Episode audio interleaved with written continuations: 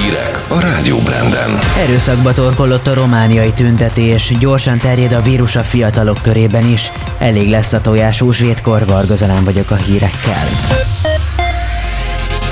Köszöntöm Önöket! Erőszakba torkolott Bukarestben a járványügyi korlátozások elleni tüntetés.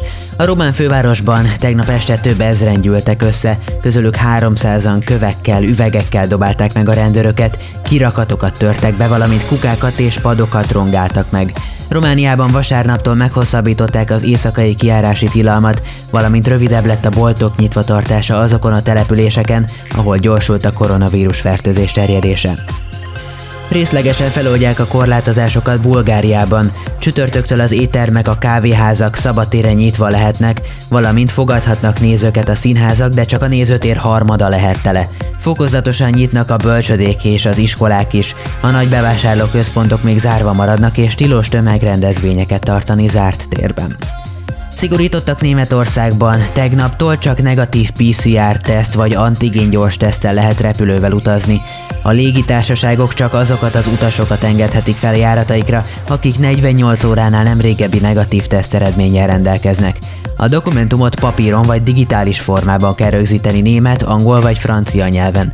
A rendelet egyelőre május 12-ig érvényes. Az intézkedésre azért volt szükség, mert Németországban erősödik a járvány harmadik hulláma. Most vissza Magyarországra, gyorsan terjednek az új vírusmutációk a fiatalok között is, ezért az egyéni felelősség továbbra is fontos, hangsúlyozta Müller Cecília országos tisztifőorvos. Közben a gyógyszerészek azt kérik, hogy ne a koronavírusos beteg váltsa ki a favipiravírt tartalmazó orvosságot. Az enyhe és középsúlyos tünetek kezelésére alkalmas gyógyszert a hónap elején tették széles körben elérhetővé, és a patikákba gyakran maguk a betegek mennek el érte, ami jelentős egészségügyi kockázatot jelent az ott dolgozóknak és a többi vásárlónak is. Lesz elég tojás a boltokban, a járvány idén sem veszélyezteti az ellátást, közölte a Magyar Tojás Szövetség. Az ünnep idején a korábbi évek tapasztalata szerint akár 150 millió darab tojás is fogyhat.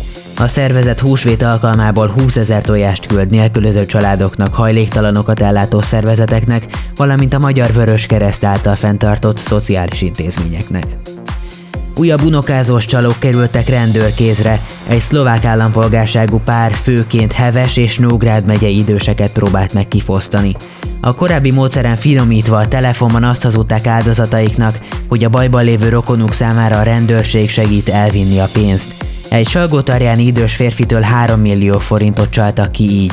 A nyomozás folytatása mellett a 67 éves férfit és az 52 éves női bűntársát elfogatásuk után letartóztatták.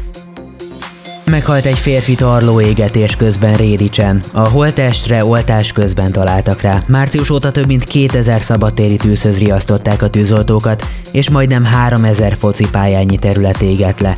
A katasztrófa védelem ismét felhívja a figyelmet, hogy külterületen tilos tarlót égetni, kerten belül pedig csak akkor szabad égetni a zöld hulladékot, ha azt az önkormányzati rendelet megengedi. Időjárás. Napos, gomoly felhős időben lesz részünk, számottevő csapadék nem várható, legfeljebb egy-egy helyen fordulhat elő jelentéktelen zápor. Hajnalra átmenetileg többfelé párakölt képződhet, napközben 14-22 fokra készülhetünk. A szerkesztő Varga Zalán most megköszöni a figyelmet. Híreket hallottál. Itt a Rádió Branden.